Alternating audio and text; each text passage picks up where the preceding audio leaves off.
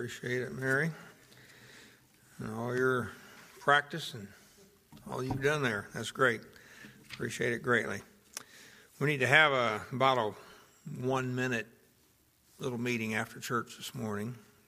The men, you don't have to, not everybody has to stay here, but it won't take long, just about a minute, and get a little little job taken care of. And is our little paper still going around that I gave out to pass around? Where did it? Did you get see that slave tunics? Oh, I'm just kind of passing it around. Well, I didn't want to print off 20 of them in color there and take up all Joy's colored colored ink cartridges there. But it was just to give you an, an idea. Last week we talked about the slave tunics and how they only covered one shoulder. And I found some images. I found a picture of a statue that was made of a slave, and you see the. And then that handsome guy on the very first one there, you know, that was obviously in a reenactment scene there. But you get the idea of what we were talking about and what what uh, Peter was talking about when he talked about putting on the apron of a slave and and doing a slave's work. So we're having a little Valentine's luncheon next week, and let's see, that's next Sunday the 14th. This Thursday.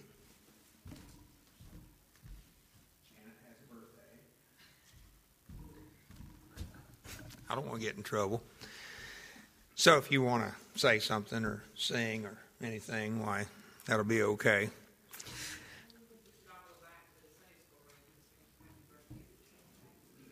Hey, That would overwhelm him, I'm sure. That's an idea. I don't think that you'd want me back there doing that. You want to send a delegation? okay, we see where that's going. I'm not I'm off that subject right there. Okay, don't forget to pray for the goose. I've been sending it emails and kind of keeping you updated with that. So uh, please continue in, in prayer for them. All right, I guess that's all the announcements I've got for this week. Nothing else on my mind that I can think of. So, anyway, we're going to continue on with our little series here about slaves and slavery and so on in the New Testament. And basically, what I'm trying to give in this series here is not everything in the New Testament. That would take months because there are oh, wow, probably, I'm going to say over 200 various terms used describing slaves and slavery and slave language and terminology and so on. So we wouldn't be doing that.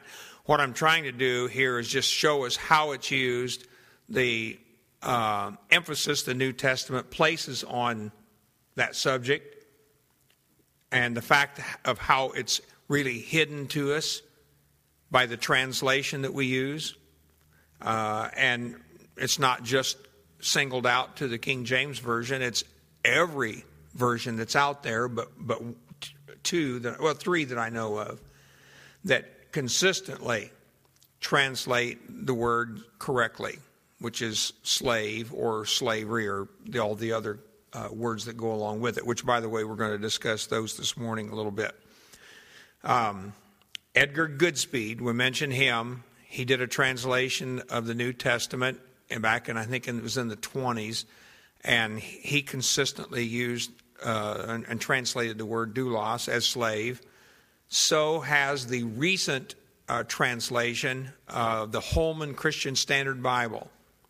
They tr- consistently, in most every place that I see, translated as slave. And then also the concordant literal version also tends to translate regularly and pretty consistently as slave. So you don't find it very often.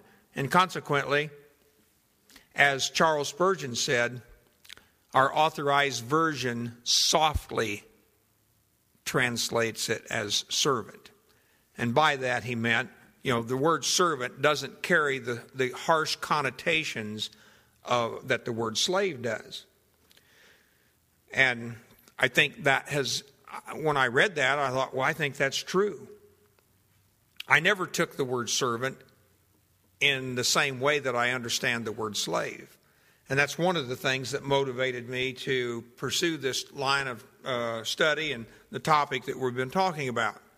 And what the, the culture was like in the day in which the scriptures were written. And so that would help us understand what, you know, Jesus and Paul and James and so on, and Peter, Jude, and, and, and the rest, John, were talking about when they used this word doulos as slave, along with other New Testament words as well which we're also going to look at this morning.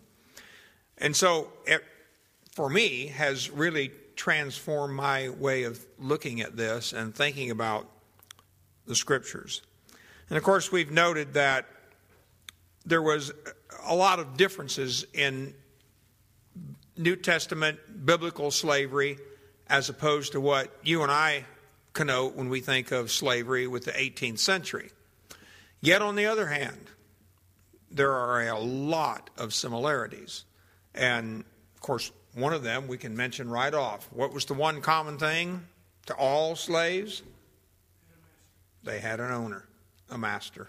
Every slave. Doesn't matter, and that was true of 18th century slavery, 19th century slavery, and 20th century slavery, and it's true of 21st century slavery today. And, you know, slavery is alive and well today. And we need to really understand that and know that, that it's going on around the world. It's just being, not really being brought out in the forefront a lot. Uh, but it's alive and well. And, and, oh my, I should have remembered the, figure that was tossed out, or the number, I should say, yeah, that was tossed out as to how many are really in bondage, in slavery today. But I don't remember what it was, so I'll, I'll get that later.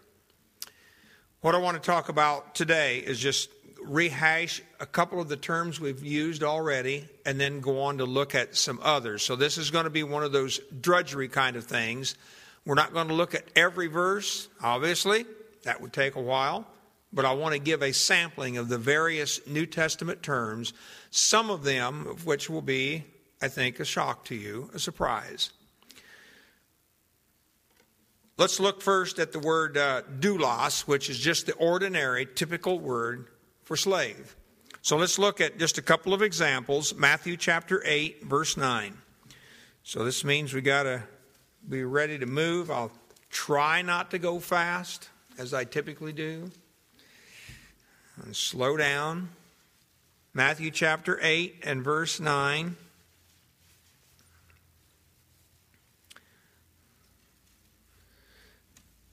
and here the Lord was bringing healing to a, uh, a, a master's slave. And if you look at verse 9, where the master said, Lord, I'm, I'm a man under authority, having soldiers under me. And I say to this man, Go, and he goes, and to another, Come, and he comes, and to my slave, Do this, and he does it. And then if you'll look over at Luke chapter 12 and verse 45, we're looking, of course, primarily there, that would just be, and, and that's the word that's used for male and female slaves typically. But sometimes there is, there is a word for a female slave. But looking, oh, I'm still in Matthew. Let's get over to Luke 12 and verse 45. And in this passage, he says, But and if that slave say in his heart, My Lord delays his coming, and shall begin to beat the men slaves and the maidens, the, ma- the female slaves. And that's all that word maidens means there, the female slaves. And quite frankly, I think that lends itself to being kind of a soft translation. I don't think any of us think of as a maiden in the same way we think uh, of as a slave. And there's a difference. So you have the first one, but if in that servant, that male slave, and then it talks about the plural, the men slaves, and then the maidens, the female slaves. Now, there is a word specifically that means a female slave, and if you'll just turn back a couple chapters to chapter 1 of Luke, and this is used metaphorically here, of course, with Mary the mother of Jesus, and as she was learning about this uh, new thing that was going to happen to her. If you look at verse 38, and Mary said, Behold, the handmaid of the Lord. Well, that's the word for female, a female slave. And so if you wanted to be ultra literal there, you would say, Behold, the slave of the Lord. But in Greek, you would know that it meant a female slave by the ending of the word. And then if you look up at verse 48 as well, it says, Therefore he hath regarded the low estate of his slave. For behold, from henceforth all generations shall call me blessed. And then if you look at Colossians chapter 1, Colossians chapter 1, and here we're talking about a, a compound word. Colossians 1 7. Where Paul, referring to one of his fellow workers, he says, As ye also learned of Epaphras, your dear fellow ser- slave, fellow servant, says in, in English there, but it's fellow slave, your co slave, in other words. And if you turn over just a couple chapters to the right, to chapter 4 of Colossians, you'll see that same uh, word used again. It's soon doulos. He says there, All my state shall uh, Tychicus declare unto you, who is a beloved brother and a faithful minister and fellow slave in the Lord. Of course, the, the word minister there is the word where we get our word deacon, diakonos, and so he's a servant, um, a, a, but he's serving as a slave, a fellow slave in the Lord. And then we have the word douleia, which is slavery. Galatians chapter 4. So you're going to turn back to the left a few pages again. Galatians chapter 4.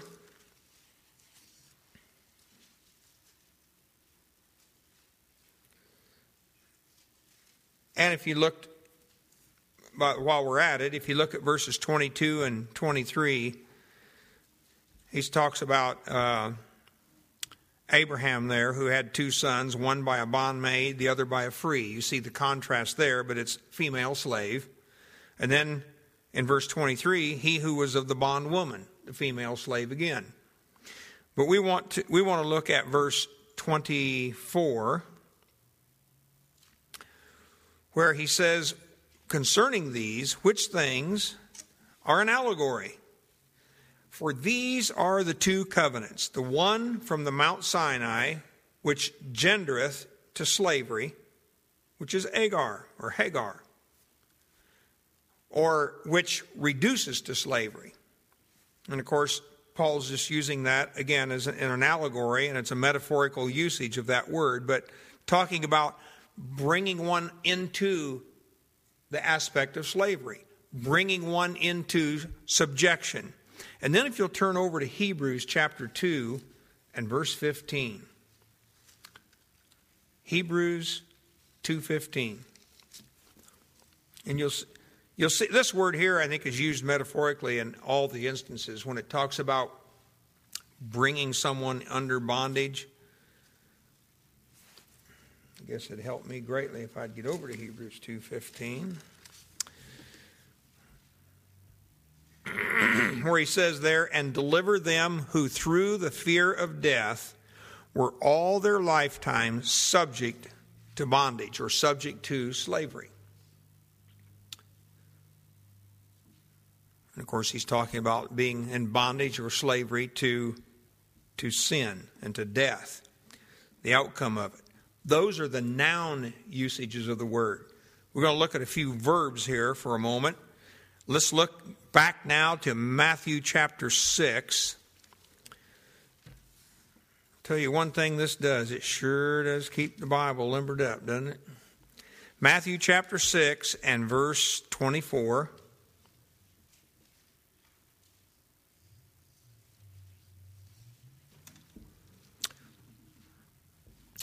And there you find where Jesus says, No man can serve two masters. No man can be a slave to two masters. Because the word serve there is from our word that we're talking about to serve or to be a slave. For either he will hate the one and love the other, or else he will hold to the one and despise the other. You cannot be a slave or serve as a slave God and mammon. You can't do both. Then, if you'll look over to John chapter 8 and verse 33. We've, I think, looked at this earlier, this verse.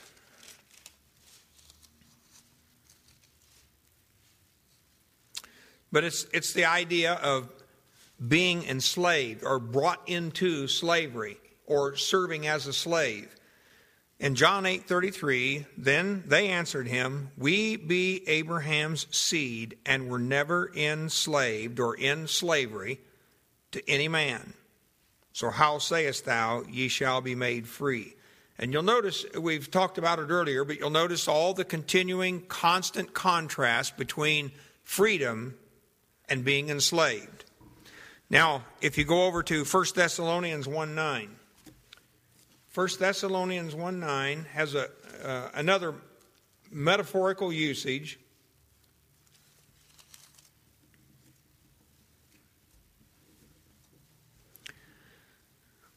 But it's an important one.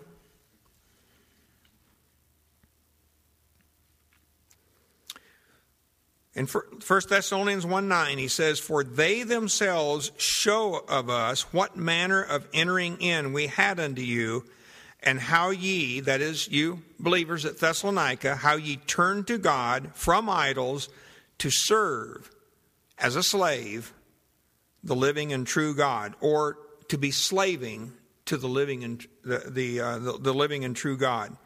I want to read the concordant version says this, and of course, you know that's a very literal rendering uh, of the scriptures. And it says there, For they are reporting concerning us what kind of an entrance we have had to you, and how you turn back to God from idols to be slaving for the living and true God.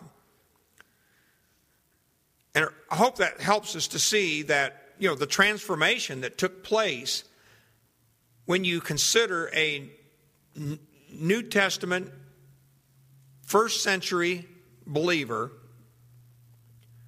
who was accustomed to idolatry, heard the gospel being preached, responded to that, believed on the Lord Jesus, that he was the promised coming. And if we were to take Isaiah, particularly, he was the coming slave. You know, Isaiah makes a strong association between the branch, or he's called the servant, which is our familiar word in the Old Testament for a slave. He was the promised messianic slave that was to come. And here these Thessalonican believers, having or, uh, idolaters, having heard this message, turned from their idolatrous worship, not to be any longer slaves, because they had been slaves to their idolatry, but now they became slaves to the living and true God. What a transformation that took place in their lives. Then there is the picture or the idea of you know, being brought into slavery, to, but to be enslaved or captivated by something. So we'll look at Romans chapter 6. Romans 6, 18. and of course, the word for slave there is used frequently throughout that chapter. We read, read most of it last week. But we, we in particular, when we look at the word in verse 18, he says, Being then made free from sin, ye became the servants of righteousness. And it, it's the word enslaved E N, enslaved to righteousness. Having been set free from sin, ye became enslaved to righteousness.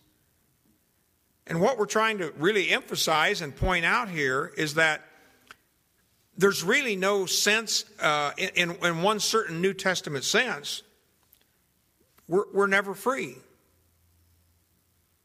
In other words, you, you become you tr- you just simply make a transition from being a slave of one thing to a slave of another. You gain your freedom from your enslavement to sin so that we can become God's slaves or enslaved to Him, or as it says here, to be enslaved to righteousness in service to Him. And if we look over at um, back to Galatians chapter, well, it's down at verse 22. I guess I ought to note that as well. He says, But now being made free from sin and become enslaved to God. And that's how we need to be viewing ourselves. You know, we have this tendency to focus on the freedom side. I've been set free from sin. And what a great and liberating thing that is. But on the other hand, we need to make sure that we are focused on the other side of the equation and enslaved to righteousness, enslaved to God. And of course, if we are enslaved to righteousness, if we are being and doing and practicing righteousness, then we are indeed God's slaves and we are enslaved to Him. And of course, there's a wonderful outcome to that. Look over now then to uh, Galatians chapter 4 and verse 3. Galatians 4 3.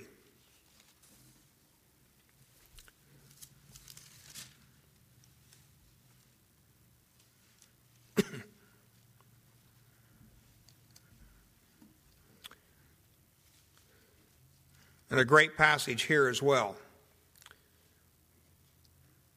In verse 1, he says, Now I say that the heir, as long as he is a child, differs nothing from a slave, though he be Lord of all in other words, while they're a child, you know, they, they have a master, just like a slave has a master.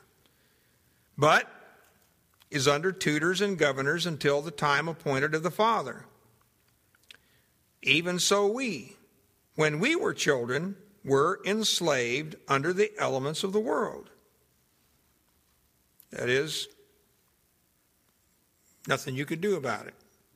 You were enslaved to the elements of the world. But when the fullness of the time was come, God sent forth his Son, made of a woman, made under the law, to redeem or buy out them that were under the law, that we might receive the adoption of sons. And of course, there is another step involved there that we're not going to go to today in, in adoption. 2 Peter 2:19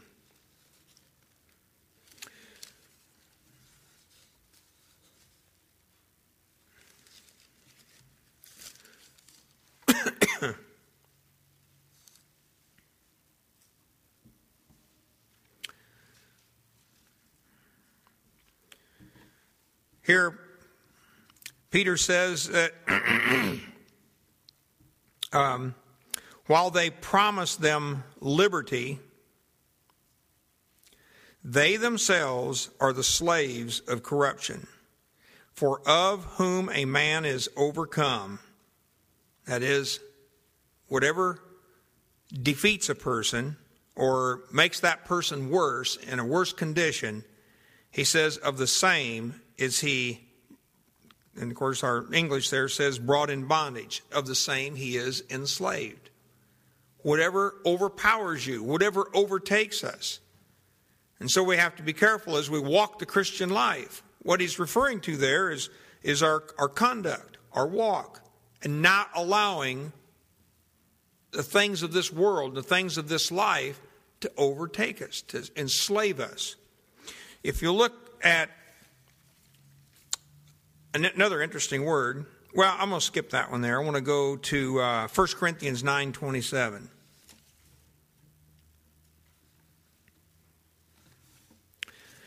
And that's, of course, is a familiar passage. 1 Corinthians 9 27, concerning the race. And of course, we know there he says that in verse 24 that um, he says, know, know ye not that they which run in a race run all, but one receives the prize, and so run. So run. There is a way, in other words, to run the race. And of course, the idea then is so that you might obtain, you might accomplish that which the winning of the race would be, which he tells us in the next verse, is to get a crown. And every man that strives for the mastery is temperate in all things. Now they do it to obtain a corruptible crown, but we an incorruptible crown. So there's something at the end of the race, a prize to be sought. So in verse 27, then, in view of that race and finishing it so that he can win the crown, Paul says, But I keep under my body and bring it into subjection. That is, I bring it into slavery. In other words, Paul's saying, I treat my body as if it was my slave. He doesn't let his body run him or control him. He is master over his body.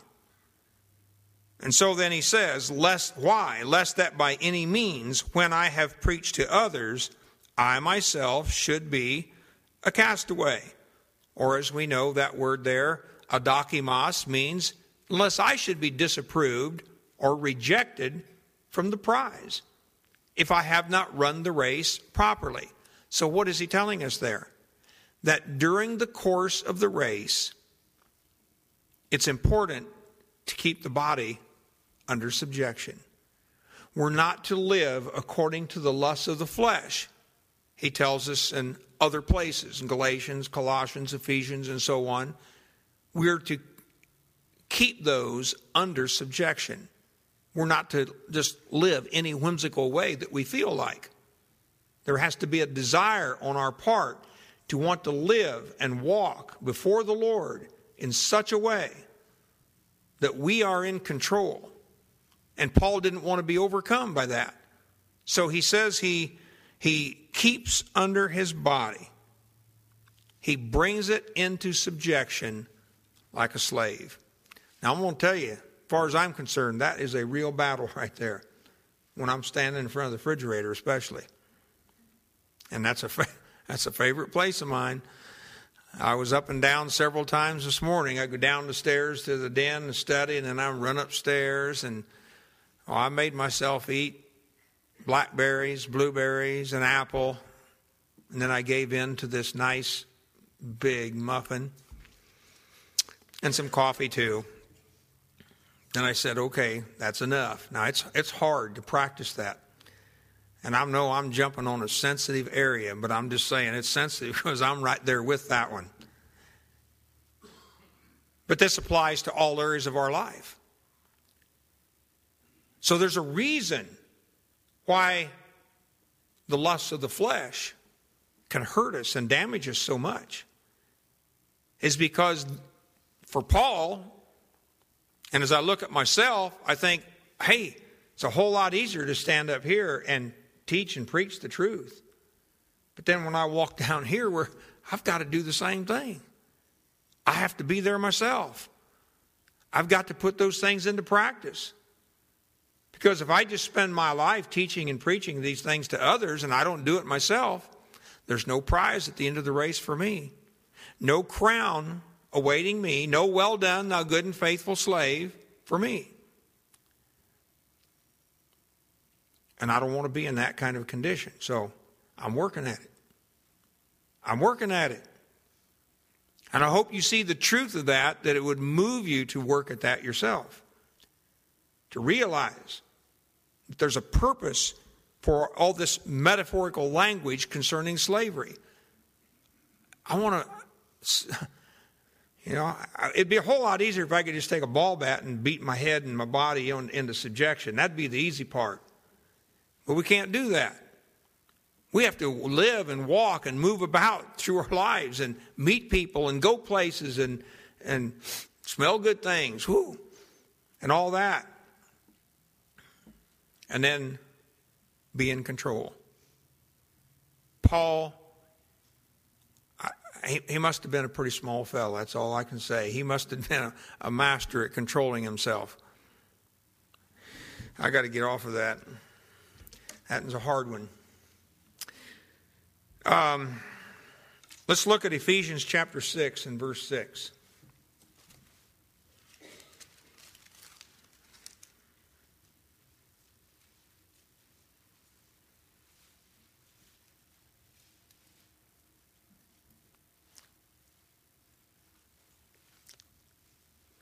Now, this is an interesting one.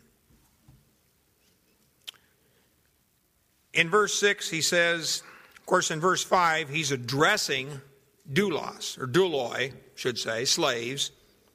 And he tells them to be obedient to them that are your masters, according to the flesh, with fear and trembling, in singleness of your heart, as unto Christ. Now, they're only masters according to the flesh. They're not the ultimate true master, of course. That's Christ. And so notice then what he says in the next verse. He says, Not with eye service, not as being eye slaves, is what the literal rendering of that word is. Eye slaves, or enslavement to the eye, as men pleasers. And that context there then gives you the idea of what he means. It's a person who labors or serves knowing somebody's watching them and they're doing it only to gain their favor. Now, of course, according to the flesh, he says, don't do that. Rather, he says, but as the slave of Christ, doing the will of God from the heart. Which, by the way, is there literally is doing it from the soul not the cardia, but the psuche. Do it from your soul. Do it from the very depths of your being, of the innermost part of your being. Serve the Lord Jesus Christ.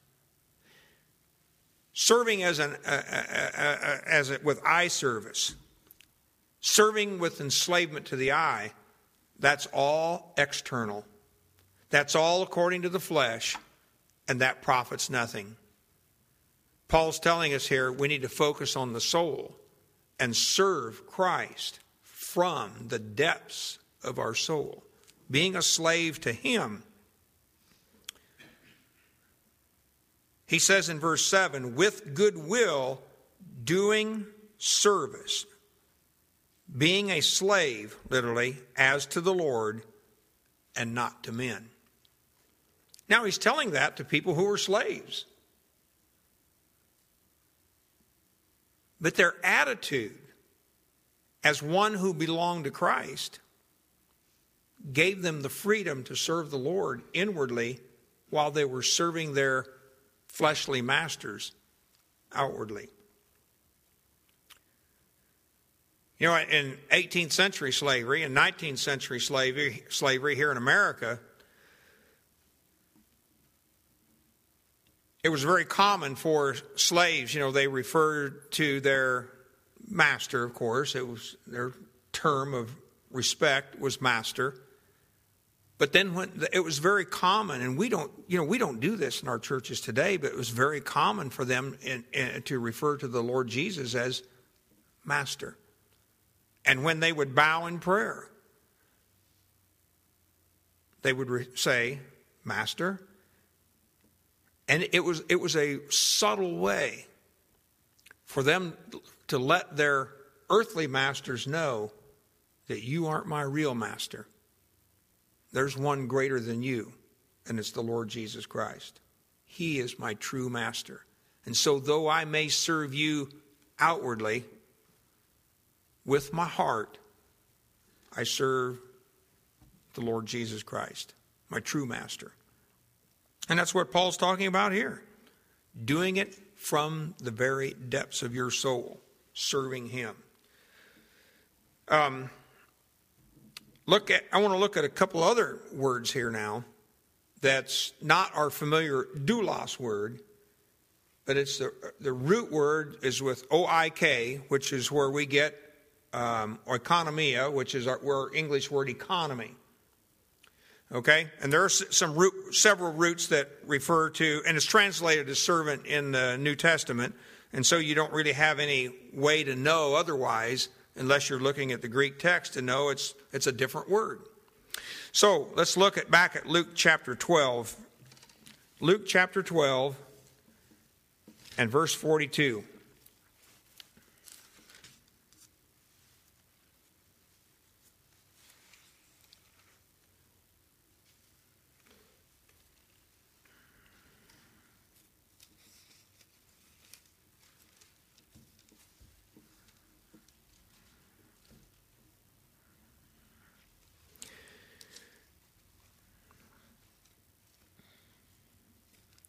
In, ver- in verse 42, it says, And the Lord said, Who then is that faithful and wise steward, whom his Lord shall make ruler over his household to give them their portion of meat in due season? In other words, the master of the house, the, the, not, not well, excuse me, I wouldn't say master, I don't want to confuse there, but the, the manager of the household. Look at verse 43. Blessed is that slave. And so my point here is, is that the steward who was the manager over the household, who had the, the daily responsibilities of seeing that all the people under the household that belonged to the master, which could be all the family members plus all the slaves, it could be other people, clients, business clients of his. It depended on the situation. All of those, he was responsible for managing the household to make sure they got fed and provided for at the proper time. And so then in verse 43, though, he turns around and says, Blessed is that slave. So we understand then the steward, the guy that was managing the house, was actually a slave. Look at chapter 16 of Luke.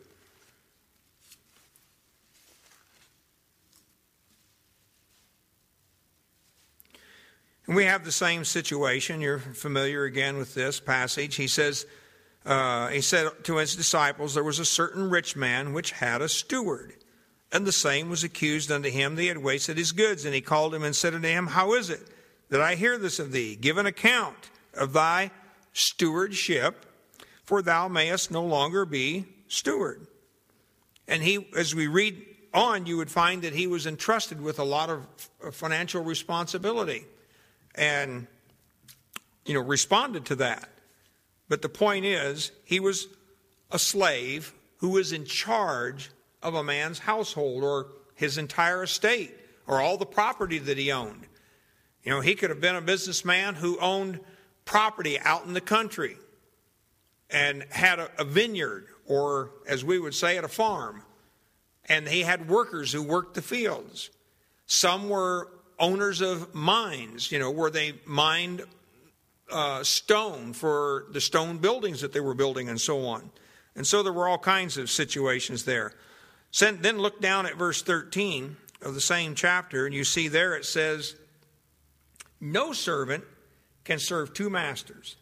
For either he will hate the one and love the other, or else he will hold to the one and despise the other. You cannot serve God and mammon. Now, that first word, no servant, is from our root word, it's oiketes, and, it means a household slave. No household slave can be slaving if we were to say it literally, two masters. In other words, he can't be a slave for two different masters. He's going to either hold to the one, despise the other, or hate the one, love the other one, or whatever. But he's going to throw his loyalty to one or the other. And then the lesson, of course, then he draws it down to that you cannot serve or be a slave to God and money or mammon. It just can't be done. Now, if we um, look at um, Matthew chapter 8, verse 6. This will bring us about to the end here. Matthew chapter 8 and verse 6.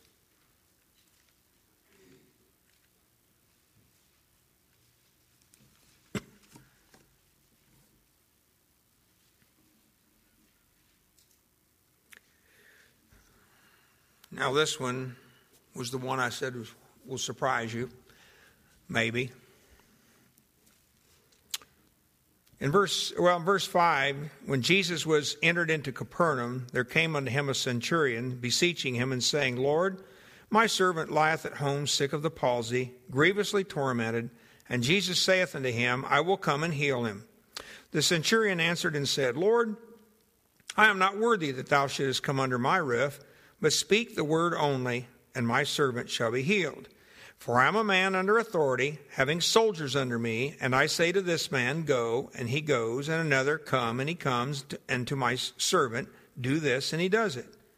And when Jesus heard that, he marveled and said to them that followed, Verily I say unto you, I have not found so great faith, no, not in Israel.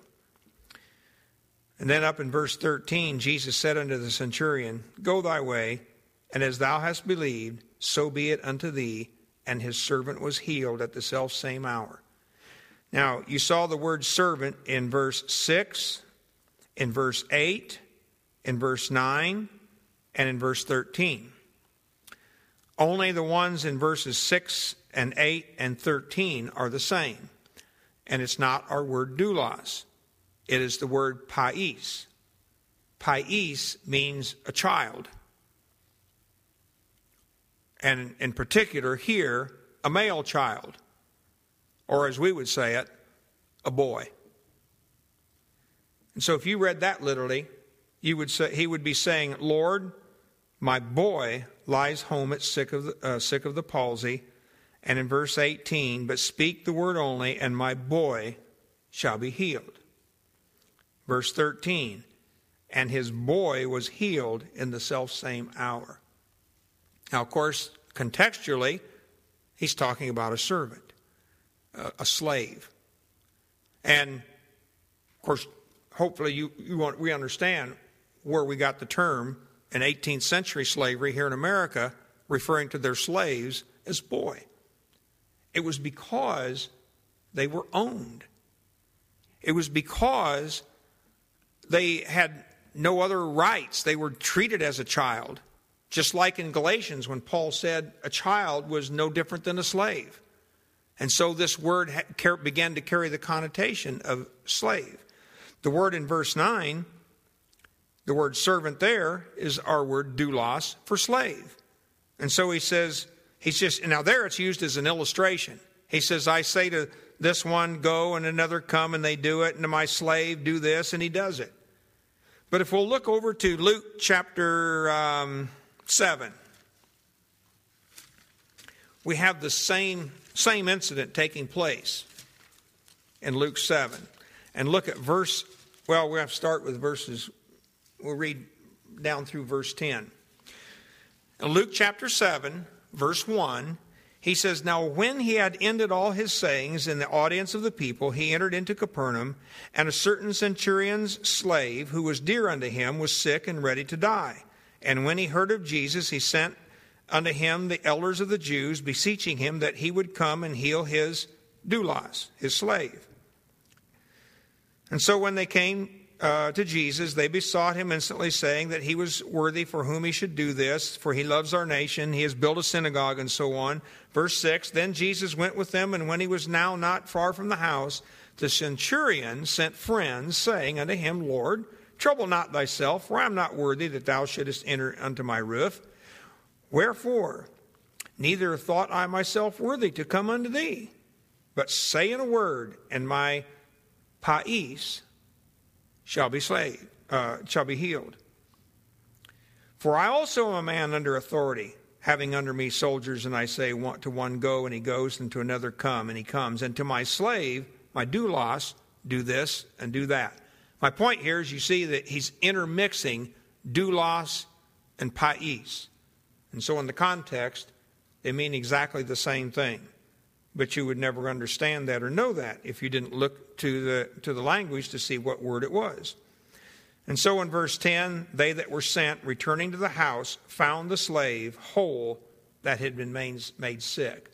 And so we realize it wasn't a little boy that he's talking about, it was a slave that he was referring to. And so, all we're trying to say through all of this is simply is that the New Testament uses a lot of language that we are not accustomed to. We don't read it immediately, at least in English, to realize how much the slave free or slave ownership or the slave lord connotations are there in Scripture and how they are contrasted with each other. And of course, from this point on, I want to begin to use some of those. And I'm not going to preach, like I said, for months now on this topic, but just enough to let us see some of the value, the, the um, you know, what we've been looking at basically is like as a historian. We look at the scriptures, we see the facts. We said, yep, that's exactly how it says it. That's what the words are. You can't get away from that. But then there comes the faith element. How do you look you know, how do we look at these things? How does that affect me? How does that affect my faith? How does that change my walk with Christ? What should that mean to my relationship to God? And it, you know, as one who is seeking a well done, thou good and faithful slave, it should have a big impact. A big impact. All those little nice things that Paul and Peter and James and Jude and so on talk about, about putting off this and putting on this. You know, language that is seasoned with grace. Well, that ought to change our life. That ought to change the way we talk. That ought to change how our attitudes are towards other people. You know, don't steal anymore. Well, that ought to affect how we treat material goods and money and so on. And we'll look at some of those things. But I want to end here with a quote from a guy, R.C.H. Lenski. And he was a Lutheran pastor from years gone by, died in 1936. But he, he left, a, I think, a pretty powerful statement. And I mentioned something similar to this earlier. But he says here, He who, as a slave to Christ, submits his will to him in all he does is well pleasing to God and need never fear to stand before his judgment seat. Now, I thought that was pretty good for a Lutheran pastor. Of course, that was from a whole different generation than what you'll find today. Lutheran churches were a lot different then than they are now. But he, he who serves as, uh, as a slave to Christ and submits his will to him, and all that he does, he says, is well pleasing. He, he's just making a categorical statement, is well pleasing to God. And then finally, doesn't have any fear when it comes to standing before his judgment seat. You know, I think that's a great thing to know that if we've come to the end of our life and we've come to the finality, wrapping everything up like Paul did, and he said, I've finished my course and I'm ready. Paul was confident. He knew that there was a crown waiting for him, and he, he need have no fear to face the Lord at his judgment seat because he had fulfilled all that the Lord had called him to do. And we have a calling to do as a committed follower of Jesus Christ. And you know, can you imagine if you was in a church, if you just start preaching something like this in a church of two or three thousand, how long that would last?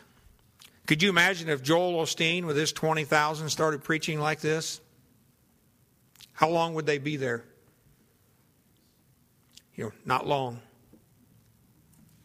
They'd be flying out the doors exiting that big arena like you wouldn't believe.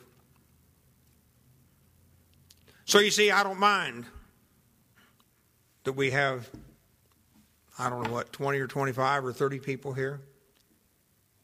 Because I've been here long enough to know who you are. And if you haven't left because of this kind of preaching yet, then I think you're going to stay. I think you're going to stay. Let's pray. Father, we thank you for this great privilege it's ours to be called slaves of God, a slave of your Son, the Lord Jesus Christ, and to know that we belong to Him, that He is our master, that you own us. And Lord, I pray that because we know those things, then we, we would be diligent to make our lives conform to what a slave should be. You've told us what to do to please you. You've told us about the good works we need to do. You've told us about the change of character that ought to be taking place in our hearts and our lives. You told us about the way our tongues ought to be controlled and things should be different. So I pray that you would visit us, Father, in the power of your Spirit to bring change upon each one of us who so desires and is so committed to you. In Jesus' name we pray. Amen.